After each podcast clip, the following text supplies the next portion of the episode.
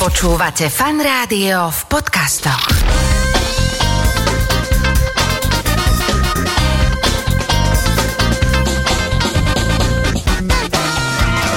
Nedeľná talk show so Šarkanom. V štúdiu Fanrádia už v tejto chvíli sedia vedľa mňa moji hostia, režisér Peter Bebiak a vedľa neho herec Noel Cúcor. Teda dobre som to povedal? Skoro, hej.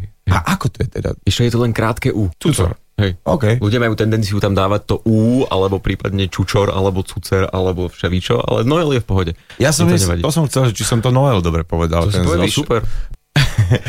Vítajte v každom prípade. A Je už po premiére filmu Správa. Ja hneď akože tu dávam na stôl do placu, že som nestihol ešte byť e, v kine a som na tom rovnako ako ľudia, ktorí nás väčšina počúva, ale e, dúfam, že rovnako sa na ten film budú všetci tešiť, tak ako sa teším ja. Lebo teda musím povedať, že v poslednom čase, čo ti ako keby vyjde spod ruky, e, je viac ako poserateľné. A čo sa týka už aj teda takých tých rôznych správ, recenzií o filme Správa, tak sa kopia správy, že to treba, treba nutne vidieť. Peťo, prečo je tento film, lebo som videl nejaké tvoje už rozhovory a čítal, taký, že iný a mimoriadný, alebo že taký dôležitý? Dôležitý je asi kvôli téme, o ktorej rozpráva. A to je bohužiaľ tým, že tá téma je bohužiaľ súčasná aj v dnešnej dobe, a čo je asi ten najväčší problém. Takže to je prvá vec. A druhá vec e, bola vlastne tá exekutíva, výroba to, pretože to je najdrahší a najväčší projekt, ktorý som doteraz e, mal možnosť robiť. Postupne presne toto roz, rozmeníme na drobné a film pojednáva o dvoch Slovákoch. Ja sa musím priznať, že mi chodilo stále hlavu, keď som to čítal, že ako to, že to ešte doteraz nikto nesfilmoval, takýto veľký príbeh. Dvoch Slovákoch, ktorí utiekli z koncentračného tábora, normálne akože za plnej prevádzky utiekli z koncentračného tábora Osviečím a podarilo sa im vyniesť svedectvo e, z toho, čo sa tam vlastne reálne deje. Pretože dovtedy sa možno hovorilo, e, že áno, nacisti robia nejaké nekalé praktiky, e, zhromažďujú ľudí z menšín, či už to boli Židia alebo Romovia a niečo sa tam deje. Ale oni teda doniesli to vážne svedectvo a toto svedectvo sa dostalo dokonca až teda k samotnému Churchillovi a tak ďalej a tak ďalej. Čiže uh, vraj teda na základe tohto svedectva bolo uchránených uh, niekoľko 100 tisíc uh, ľudských životov. Toto je taká, že čo som si prečítal. A teraz povedz ty, lebo ty si predpokladám, že ten materiál študoval oveľa dlhšie ako ja a vlastne z čoho si vychádzal? Takéto primárne bola kniha, ktorú napísal Alfred Wetzler, čo Dante nevidel. Čiže sa, je ten jeden z tých... Uh, áno, obidvaja napísali knihy. Uh-huh. Vrba napísal Utek z pekla a Wetzler napísal Čo Dante nevidel, ale keďže uh, Vrba žil v Kanade, tak tie práva už sú dávno predané tam uh-huh. nejakým tým spoločnostiam filmovým, ale nikto sa nejakým spôsobom nerozhodol, že to sfilmuje. OK. Tá, na Wetzlerovú knihu sme získali práva my na sfilmovanie a preto sme ju zobrali ako taký ten základ, z ktorého sme vychádzali.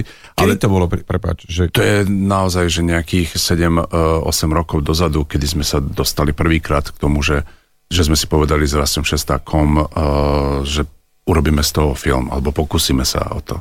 Získali ste práva a čo sa teda dialo potom? Čo je dôležité je, keď máš práva, tak vlastne vytvoriť scenár, vytvoriť príbeh. A to je dôležité vlastne osloviť. E, Scenáristu tu na to bolo jednoduchšie, lebo Jozef Pašteka prišiel za nami s tým, že by chcel vlastne ako keby túto tému spracovať. Mm-hmm. A to, čo sa jemu ako darilo, je to, že nevychádzal len z knihy, ale vychádzal z rôznych, e, z rôznych materiálov, ktoré mal možnosť naštudovať, z rôznych rozhovorov, e, napozerával YouTube, kde sú rôzne svedectva zachytené. Ale to, čo bolo napríklad pre mňa veľmi dôležité, boli návštevy Auschwitzu, Osvienčimu priamo v Polsku.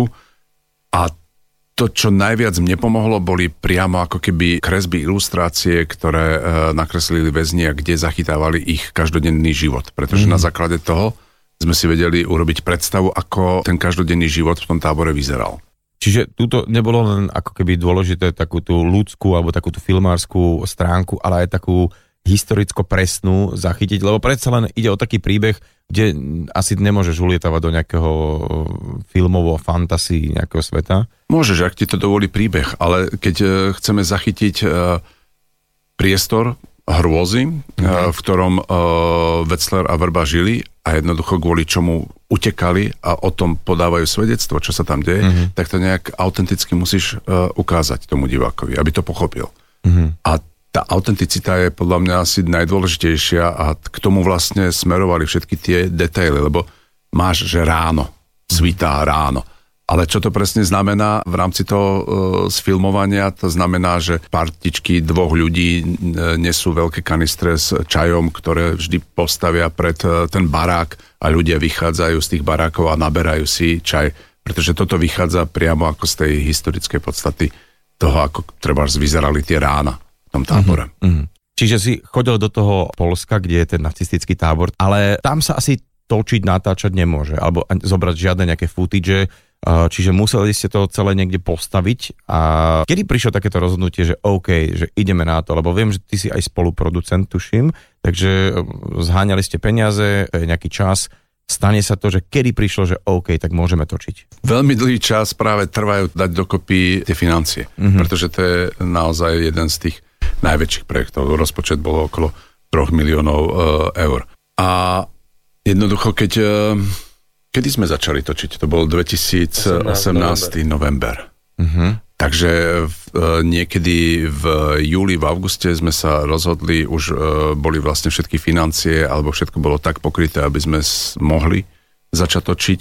A najdôležitejšie bolo, že niekedy v oktobri e, začala stavba, pretože uh-huh. ten tábor sme si museli postaviť a stavali sme ho za E, dedinou Láp na Záhorí, kde sme našli taký e, plac, ktorý nám vyhovoval a ktorý sa dal prenajať. Uh-huh. A tam sa vlastne postavila jedna taká celá sekcia uh, so 16 barákmi a, a tie ostatné veci, tam boli zelené plochy, kde sme vlastne potrebovali potom dokľúčovať uh, tie ďalšie priestory. Mňa zaujalo to, že v roku 2018 ste ten film začali točiť, ale zároveň v tom roku sa robila aj čiara, ty si bol niekde na ukrajinských hraniciach, v úplne ako keby v inom mindsete, v inom príbehu. Ako sa vlastne dlho pripravuje takýto obrovský film? To záleží od okolností. Niekedy to je rok a niekedy to je 5 alebo 8 rokov. Uh-huh. Marhulový ostrov to bolo 5 rokov, toto sa vlastne pripravovalo aj so všetkým, je to obdobie tých 8 rokov, ale sú filmy, ktoré vzniknú veľmi rýchlo. Uh-huh ale to, koľko sa tomu venuješ, je to od toho eh, momentu, kedy si prečítaš treba námet a už komunikuješ eh, so scenáristom, už eh, dostávaš prvé verzie scenára a ty ich jednoducho pripomienkuješ, rozprávaš sa o tom s kameramanom, so všetkými ľuďmi, takže tá práca je ako keby dlhodobá. Niekedy nie je ako veľmi intenzívna, ale stále nad tým premýšľaš. Takže mm-hmm. jednoducho výhoda moja je tá, že tú prácu si môžem nosiť za sebou v svojej hlave a môžem kedykoľvek, akokoľvek nad tým rozmýšľať a, pripravovať si svoju prácu tak, aby som bol pripravený na to, keď sa niekto niečo spýta, aby som vedel odpovedať, aby som to vedel nejakým mm-hmm. spôsobom Že riadiť. stále v nejakom trakte, možno nie úplne zadnom, ale stále máš ako keby už rozpracovaný tento projekt. Veľký. No, tak to môže mať vlastne tých niekoľko šuflíkov na tie práce a nejak si vzájomne nekonkurujú. A ešte sa opýtam, že keď niekedy producent, niekedy kreatívny producent a až potom režisér má takú, ako keby takú tú predstavu, lebo že príde kreatívny producent a povie, že chcem, aby si to Peter natočil ty, lebo poznám taký ten tvoj filmový jazyk, chcem, aby to takto vyzeralo. V tomto prípade je to viac menej také, že celé tvoje, že ty toto si si takto o, nadizajnoval v hlave, že to chceš takto vyrozprávať? Tým, že to je naša produkcia, tak e, tým pádom to mám jednoduchšie lebo komunikácia s producentom je jednoduchšia uh-huh. a mhm. viem dopredu, čo chcem. E, s Rastom sa dohodneme podľa financií, čo si môžeme dovoliť alebo nemôžeme, kam môžeme až siahať, e, kam môžu siahať moje predstavy a tomu sa vieme prispôsobiť. Skáčem teraz na Noela. Keď si ťa človek otvorí v nejakom Google, tak tam píšu, že talentovaná vychádzajúca hviezda. Ja keď som videl tvojich pár vecí, tak ja už by som to takto zahodil a už by sme povedali, že normálne jeden dospelý herec. Že netalentovaná nula. Nie, ale že jeden dospelý herec, ktorý keď uh, nastúpi na plac, tak uh, treba spozornieť. A to je jedno, či to boli nejaké seriáliky, alebo seriály, aj dobré seriály, ale teda uh, ja som zachytil tú vašu spoluprácu už pri tom Čističovi, čo bol žánrovo trošku tak inde film, ale to bola taká vaša asi prvá uh, spoločná spolupráca. Tak idem teraz k tým začiatkom. Ty si vraj študoval obchodnú akadémiu? Áno. A t- mal si to niekde, uh, akože si bol taký exhib, že na Stužkovej si ty chcel robiť ten program? Alebo no, že, bože že... moje, ja som bol v každom druhom čísle. A okej. Už akože tam boli zárodky toho, že by mala svietiť červená kontrolka, že ekonomika mi asi nepôjde do rúk. Ale hej, no tak proste moja sestra predtým chodila na obchodnú akadémiu a nejak sa to považovalo asi v našej rodine tým, že nikto, nik, nikto nikdy e, sa nevenoval umeniu, tak um, vieš, tak prirodze, prirodzene sa predala tá štafeta. Že Ja mám strojárnu, kamo. Toto No. to, vieš. A ešte to bolo bez príjmačiek. Pozri na nás dnes, no. Noel, ty si z Nových zámkov, hovoril si, že si vyštudoval obchodnú akadémiu a kedy si nabral takú odvahu, že ideš do toho, že ideš sa stať hercom?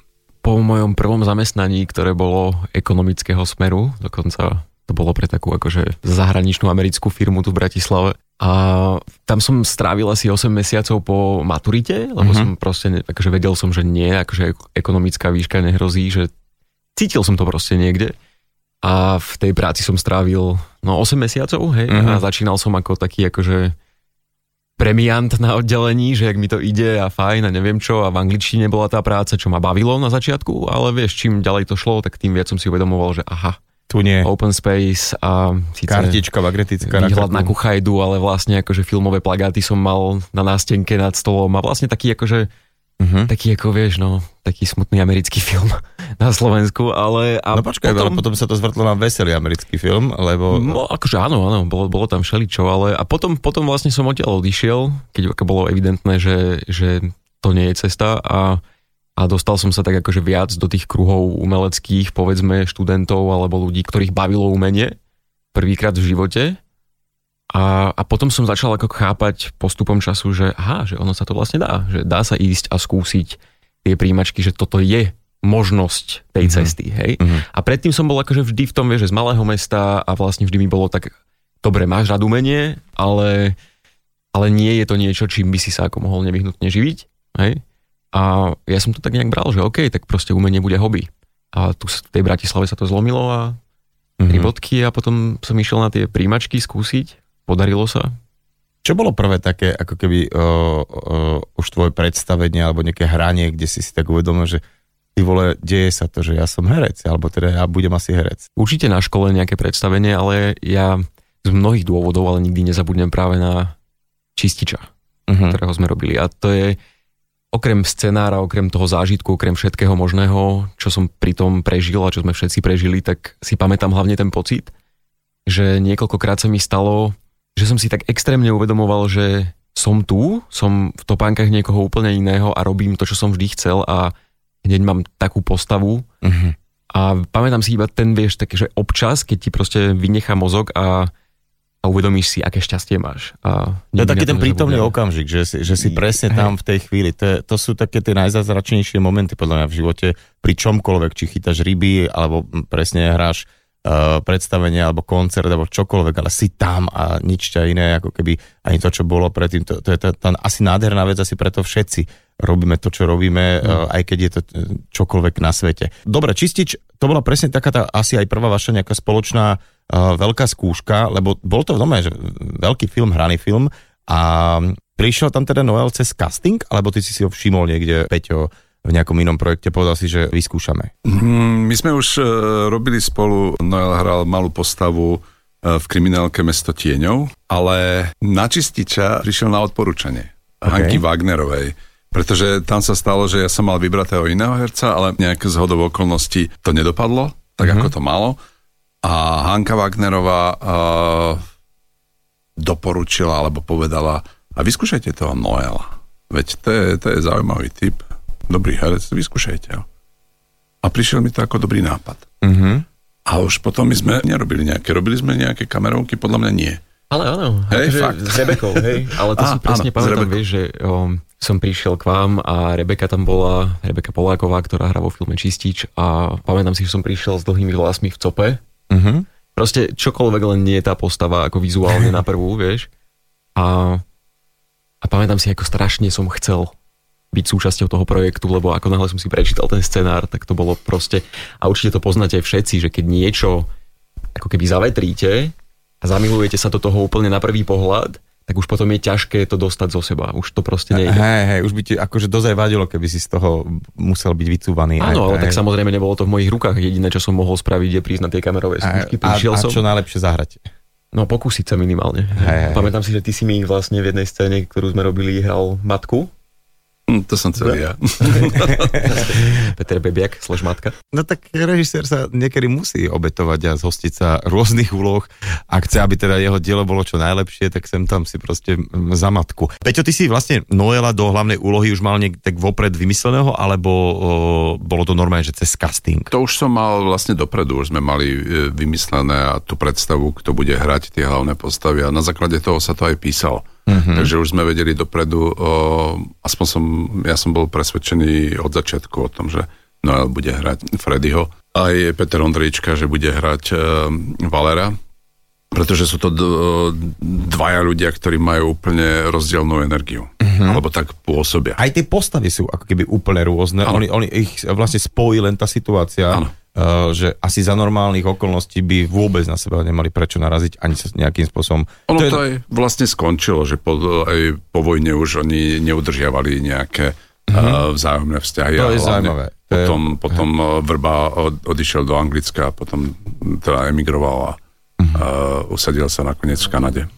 OK, a teda uh, tento výber bol jasný, ale tam ten casting uh, mi- minimálne čo sa týka toho medzinárodného obsadenia je tiež veľmi zaujímavý. Uh, tiež aj toto asi hovorí o tom, že ten rozpočet aj bol, ale zároveň to uh, malo od začiatku také ambície, že si si povedal, že tak tento film bude aj v tom, že to tu nebudeme len tak akože po nejakých uh, malých kinách premietať, že už si mal taký zámysel, že toto by si mohol tou témou posúvať ďalej? Mm, chceli sme, aby z toho vznikol výpravnejší film, aby zasiahol trebárs, ale nebola to ako priorita, že teraz mm-hmm. musíme urobiť film, ktorý prerazí do zahraničia a budú ho chcieť e, hrávať e, v zahraničných kinách v normálnej distribúcii.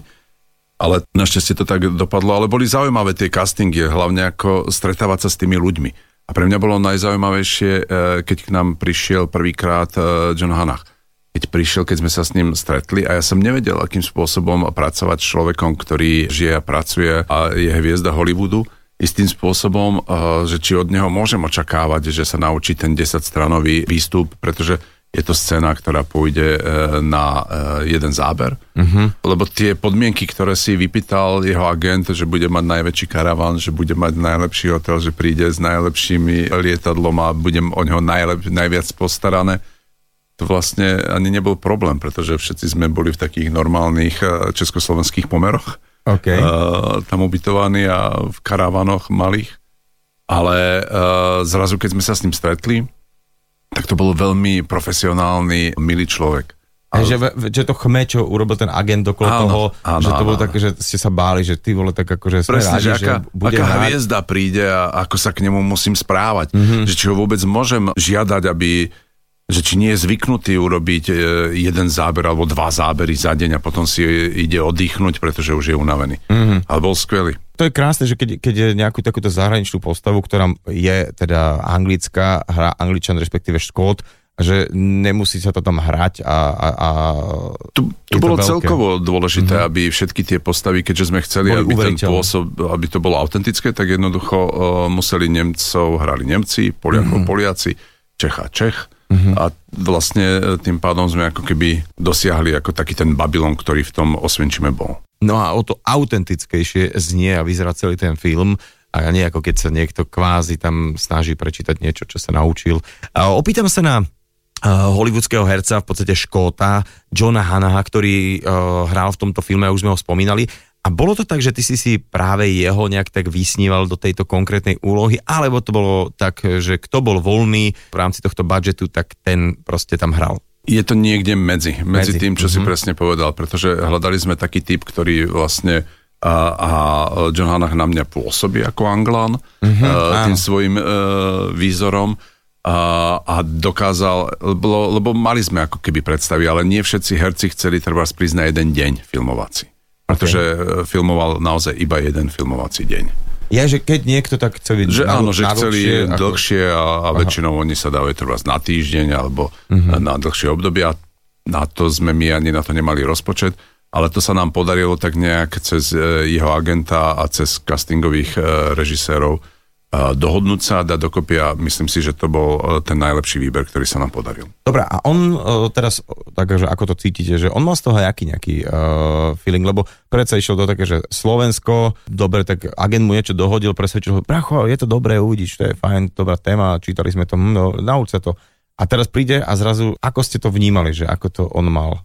No. Skôr, skôr Noel môže povedať, ako, ako vnímal, lebo uh, on ti písal, sa mi zdá. Mm-hmm. On bol podľa mňa aj je teda dokonalý gentleman. Mm-hmm. Akože a profesionál obrovský. A na tom nakrúcaní to bolo naprosto platné. On nám bol obrovskou oporou. Ja som vlastne, to bol presne ako si povedal, 10-12 stranový obraz, ktorý sme nakrúcali na jeden záber. A to, to trvalo strašne dlho. A mali sme tam strašne veľa textu. A každý sme boli v úplne inej ako keby dynamike, v inej emócii a všetko sa to tam a bolo to super. Práve túto scénu aj v traileri vidno, že on je človek, ktorý v podstate až keby, ako keby neverí tomu, čo uh, vy hovoríte, mm. lebo vy dvaja ste ujdení uh, z koncentráku, ktorý to chcete vychrliť a povedať a tomu svetu, ten, svet, presvedčiť hej. ten svet mm-hmm. a on vlastne ani neverí tomu, že čo rozprávate, že tu dva nejakí uh, otrhanci to niečo rozprávajú, ale ako keby neverí, že to môže byť až to pravda, že toto môže byť celé pravda. Čiže toto je tá scéna, hej? Toto je tá scéna. Áno, tá postava je totiž ako keby zosobnením všetkých tých ľudí, ktorí neveria. Uh-huh.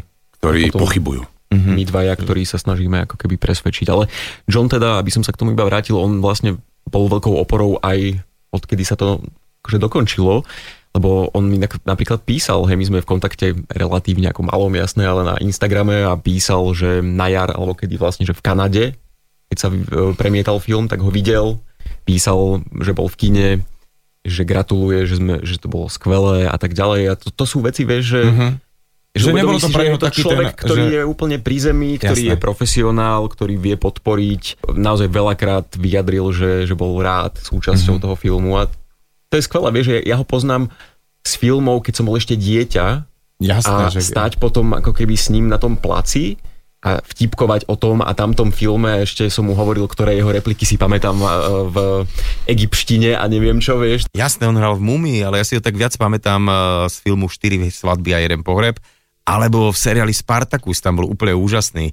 Hovorili sme o tom, ako bol nakastovaný Noel, ako bol John Hanach, no ale čo sa týka ostatných hercov iných národností, ako toto vlastne prebieha? Tam to funguje v zahraničí viac menej, že musíš e, prechádzať cez e, castingového režiséra, ktorý vlastne oslovuje agentov. Uh-huh. Oslovuje agentov, on treba z, uh, urobí nejaký uh, výber, ponúkne hercov na základe našich predstav alebo uh, typológie, ktorú my pošleme a on ponúkne tých hercov, my na základe tých fotografií vyberieme, ktorí sa nám typovo pozdávajú, získame nejaké informácie o ich filmografii, pretože to herca nebereš len s tým, ako vyzerá, ale aj s tým, čo znamená uh-huh. a čo hral, aký je a čo vlastne so sebou nesie. A potom sme išli teraz do Polska a zúčastnili sme sa tam castingu, kde prichádzali herci, točili sme si to. A na základe toho sme vybrali samotné točenie, hovorilo si, že to bolo za obcov Láb e, na Záhorí. Ten film, teda hovorím, že e, zatiaľ som videl len trailery, ale aj dosť takých neoficiálnych, takže som si tak nadýchal tú atmosféru. Mne, keď to pozerám zima, bolo to tak naozaj, že čiste, lebo niekedy e, chceš proste zimnú scénku a není sneh, tak tam navozíte nejakú bielu vec a tvárite sa, že ešte para sa nejak vyrába inak, ale tuto vyzeralo, že bola fakt zima, že ako sa točilo? No tie podmienky boli teda dosť silné, ale boli presne autentické práve s tým, ako je postavený Auschwitz 2 na poli. Uh-huh. A tým pádom tá pocitová zima, ten chlad je o mnoho uh, silnejší a výraznejší než tá reálna teplota. Ale my sme začali točiť niekedy na konci novembra, točili sme uh, do decembra, do, do Vianoc, alebo tam niekde sme, sme končili a bolo to teda um, cítiť. Mm-hmm. Tú zimu precítili všetci. Zo pár fotiek je takých, že režisér Bebiak je v obrovskom takom nejakom páperovom uh, kabáte, také, že ťa, ne, vidno ti tak nos a pre tebou stojí tak že 40 uh, veľmi chudých ľudí uh, v takých tých mundurikoch Akože je to také, že si si celkom no. da, robil si dlhé preslovy a toto ešte raz stočíme. Málo ste sa triasli od zimy? Alebo... Nie, e, je pravda, e, že snažili sme sa im čo najviac ako vychádzať v ústrety, aby keď sa netočí tak, aby sa išli hneď schovať, ale niekedy to bolo potrebné ako keby podržať a niekedy zase to vychádzalo aj v tom správne, že, že ten pocit nemuseli hrať, že ho naozaj zažívali. A nemal si uh, pocit, že naozaj vplyvom toho počasia, atmosféry, možno toho okolia, uh, kde sa nakrúcalo, zrazu aj ten kompars, nebol už kompars, ale že začalo to celé dokopy zapadať, že aj oni hrali? Myslím si, že áno a myslím si, že tam vzniklo strašne veľa takých zvláštnych e, kamarátstiev a že tí ľudia sa stretávali a veľmi na to spomínajú, pretože to mali veľmi ťažké. Oni napríklad, keď my sme začínali točiť o 7, oni už o 3 odchádzali z Bratislavy, mm-hmm. pretože tam sa stretlo treba 500 ľudí a museli ich e, kostýmerky, maskerky vlastne pripraviť. Niektorí prišli prvýkrát, takže ich museli oholiť, mm. namaskovať, kostýmerky museli nájsť kostýmy, obliec ich do toho, a museli potom počkať, kým vlastne príde celý štáb a začne sa točiť. OK. Teraz, e, no lebo teraz vyzeráš už tak akože zdravšie, zdravšie rozhodne, ako v tom filme. Čiže ty si na túto úlohu, teda keď si vedel, že OK, ideme točiť, uh, tam si bol taký výrazne pochudnutejší, lebo to ostrihať hlavu, to je, však to je šup, ale, mm-hmm. ale celkové takú tú fyziognómiu, aby to bolo uveriteľné, lebo tam sa začína v tom filme rovno stredom, že nie, nie je tam nejaký extrémny úvod, že Uh, Áno, háže to diváka rovno tra, do toho diania, do tej hej, atmosféry. Hej. Si, si v tej atmosféry, že čo si preto teda tak z tohto dôvodu urobil, že, lebo schudnúť, lebo ty si aj teraz si chudý človek, ale že keď chceš schudnúť ešte z tejto hmotnosti, aby ti nič nebolo, aby si to prežil, aby si neochorel, takže jak si to nejak mal si normálne, že trénera, alebo nejakého mal, poradcu? Ako, áno, tak ja som mal hlavne celkom slušne času, lebo od, od začiatku tej prípravy až po prvú klapku bolo aj 6-7 mesiacov, takže väčšinu tej váhy som zhodil podľa mňa tak za 3 mesiace a, a bolo to v podstate kombinácia, vieš, disciplíny, uh-huh. diety, takže všetko, čo mám rád, proste všetko múčne, všetko sladké muselo ísť preč. Každý deň som cvičil a, a ono to šlo. Ako nebolo to vždy príjemné a, a tak, ale je to, je Koľko to niečo, čo sa... kýl, takže iba akože, ako informácia. Predtým, alebo keď sme... No, no tak porovnaj to. No, keď sme sa prvýkrát ohľadom toho stretli s Petrom, tak som mal 78. A ku koncu nakrúcania som mal 60.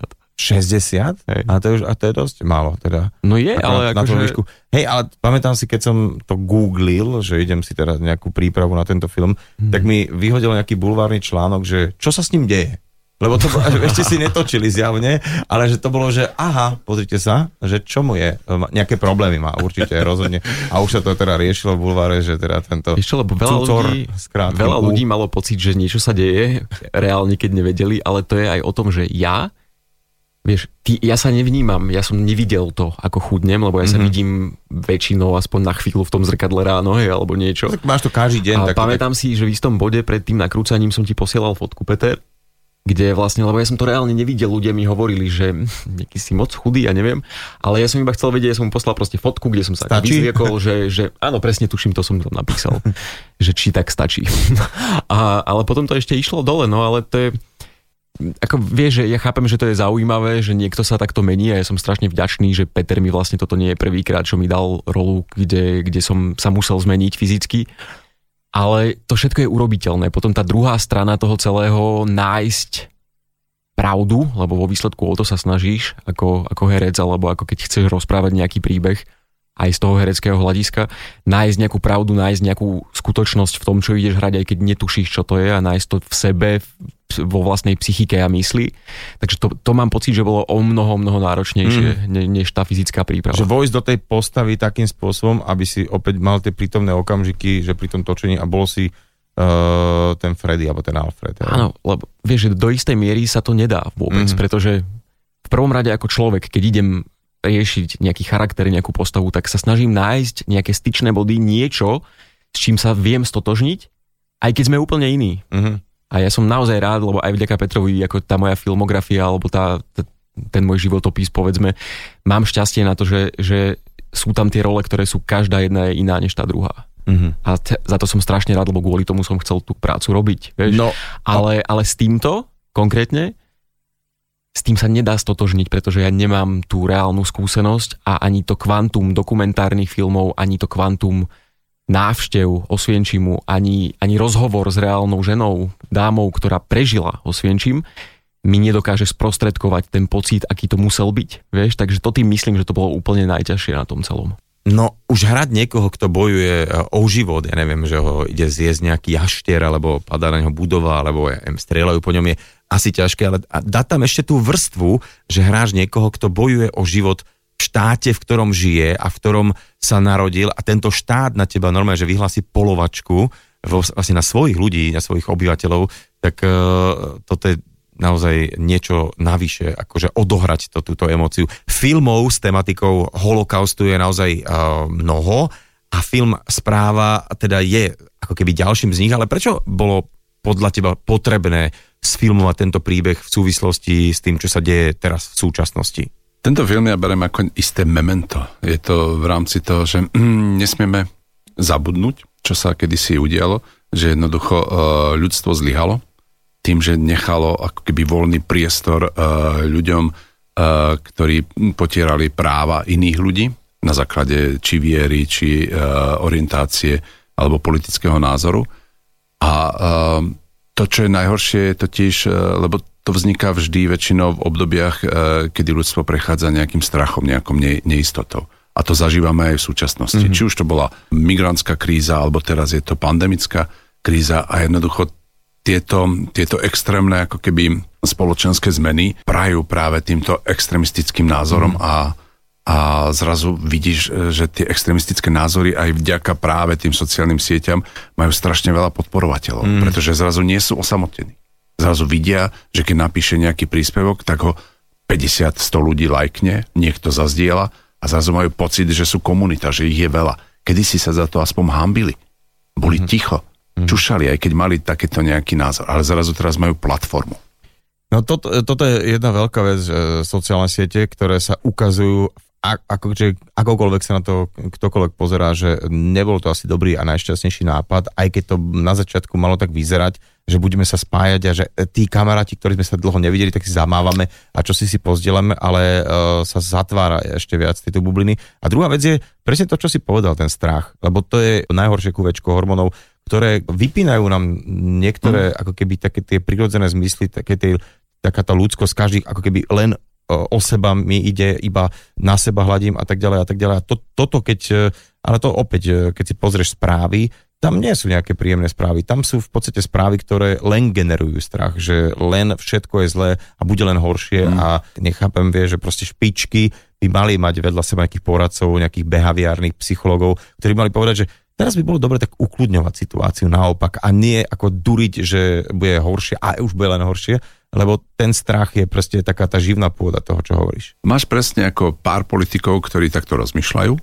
a máš potom strašne veľa politikov, ktorí práve využívajú ten strach a využívajú tú retoriku nenávisti k tomu, aby získavali percentá, aby mhm. vlastne sa nejakým spôsobom vyhranili mm. a tým pádom uh, nájdu to publikum, ktoré jednoducho ich bude počúvať a a zdieľajú ich názory. To je nie, že smutné, to je strašné, že na získanie priazne niekto zneužíva strach ľudí a vyvoláva strach. A ja som si pozeral nejaké štatistiky a už sa hovorí, že tento film je zaradený medzi top 20 najlepších filmov na svete o holokauste, čo je obrovská vec. Tak mi povedz, že čo sa s tým filmom reálne teraz deje?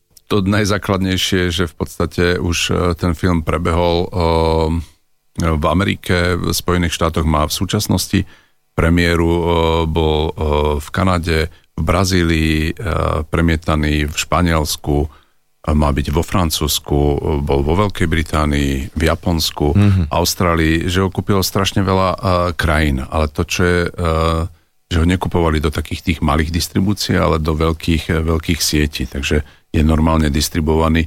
Pre nás a pre mňa je úplne že obrovským šokom, že keď e, niekto pošle fotografiu a v Barcelone sú polepené zastávky našim vizuálom. Mm-hmm. toho, že Noela tam a Pancnera, to je ten, čo hral toho nacistu, že ich vidíš tam na nejakej zastávke mm-hmm. nalepených. Alebo keď, mi, keď boli v, v Japonsku teraz počas Olympiády, tak mi posielali kameramani e, z televízie, mi posielali screenshoty, že na tej japonskej televízii ide so mnou rozhovor uh, tam otitulkovaný, že zrazu si tak žije veľké. svoj život, to ten je, film. To, to je, a to je, to je na ňom ako to, to najzaujímavejšie, že vlastne československé premiéry sú ak, asi, asi tie posledné. To je zvláštne vlastne kvôli tej pandémii, že sa to posunulo, lebo ten film bol natočený a hotový do kin už e, vlastne viac, pred viac ako rokom. Áno. A ono to aj malo byť k nejakému výročiu, tuším. A Áno, malo to byť v marci, uh, minulý rok. Uh-huh, uh-huh.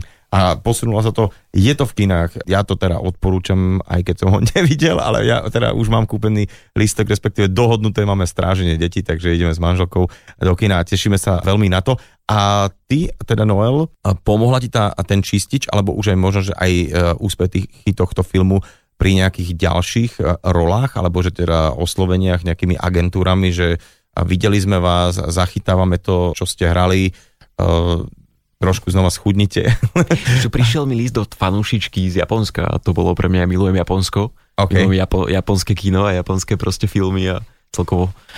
A, a prišiel mi list, ako nové tlač, písaný list na papieri. Takže, ako, neviem, vieš, takú otázku si mi dal, že neviem, no proste bola to najťažšia vec, ktorú som kedy musel robiť. Mhm. Bola to šialená skúsenosť, ale výborná skúsenosť. Som za ňu strašne vďačný a som strašne rád, že ideme do kina. Že proste ľudia môžu ísť a pozrieť si a dúfam, že pôjdu. Takže ja to tak asi počiarknem a zhrniem. Teraz, uh, Peter, otázka na teba ako režiséra. Uh, ty si dostal cenu, hlavnú cenu za najlepšiu réžiu v Karlových Varoch za film Čiara. No a teda predpokladám, že sa nejaké to vrece s ponukami roztrhlo. Aká je taká nejaká zásadná ingrediencia alebo nejaká zásadná podmienka na to, aby si sa rozhodol, že OK, idem venovať energiu a ten nekonečný čas na to, aby si natočil film. Aby si si povedal, že do tohto idem. Ja si myslím, že to je ako keby vášeň pre tú tému, že chceš niečo prerozprávať, chceš niečo povedať. Ono to vzniklo, celý ten úplne spúšťač bola nenávisť. A to bola uh, nenávisť, ktorá práve bola na tých sociálnych médiách, ktorú som si prečítal pod fotografiou uh, jednej poslankyne, ktorá pri skladaní slubu si dala židovskú hviezdu na seba, pretože ten slub sa konal práve v výročie, kedy sa Hitler dostal k moci. A zrazu som čítal tie komentáre pod tou fotografiou, a kde prajú smrť, kde ju posielajú do plynu a nech ju zabijú a že škoda, že ten Hitler nevyhral tú vojnu a ja som rozmýšľal nad tým, ako je vôbec možné, že táto spoločnosť sa dostala do takéhoto stavu. Do takého stavu, že zrazu ľudia verejne, verejne e, chcú e, kinožiť niekoho len kvôli tomu, že dá najavo svoj nejaký názor, nejaký svoj postoj a ešte k tomu dáva ten postoj, že si vlastne váži uh, Uctieva a- uctieva m, práve aj je proti, proti fašizmu. A to, to ma na tom najviac akože nahnevalo a tým pádom som si povedal, že je asi dôležité pre nás, pre túto spoločnosť urobiť práve film, ktorý nám povie a ukáže, aký sme. Pretože Slováci, Slovensko bolo to, ktoré platilo za svojich občanov, aby ich mohlo odtiaľto dostať von a poslať do koncentračných táborov, aby sa ich zbavili. Ja som niekde pekne mm, čítal takú vetu, že minulosť e, sa nejak nedá už vrátiť nikdy, ale je dôležité, aby sme sa s ňou vyrovnali a e, pred pár dňami sa minimálne v kontexte istom e, historickom nejaké veci udiali a som veľmi ako keby rád za to. A je naozaj dobré, aby sme sa normálne Slováci ako keby, alebo vôbec toto, toto územie, na ktorom sa Slovensko nachádza, vyrovnalo e, s niektorými vecami, e, ako keby pozrel sa im do očí a toto je jedna z možností. Chalani, veľmi pekne ďakujem za vás čas. Viem, že teraz to máte nabité a súčasťou takej tej príjemnej povinnosti potom, ako je to natočené a ako sa filmu darí, sú aj takéto rozhovory po médiách, takže ďakujem, že ste si našli čas na Fan Rádio, teda na nedelnú talk show. Ešte raz, mojimi dnešnými hostiami boli Noel Cucor s krátkým U a Peter Bebiak. Ďakujem ešte raz. Ďakujeme Ďakujeme. za pozvanie.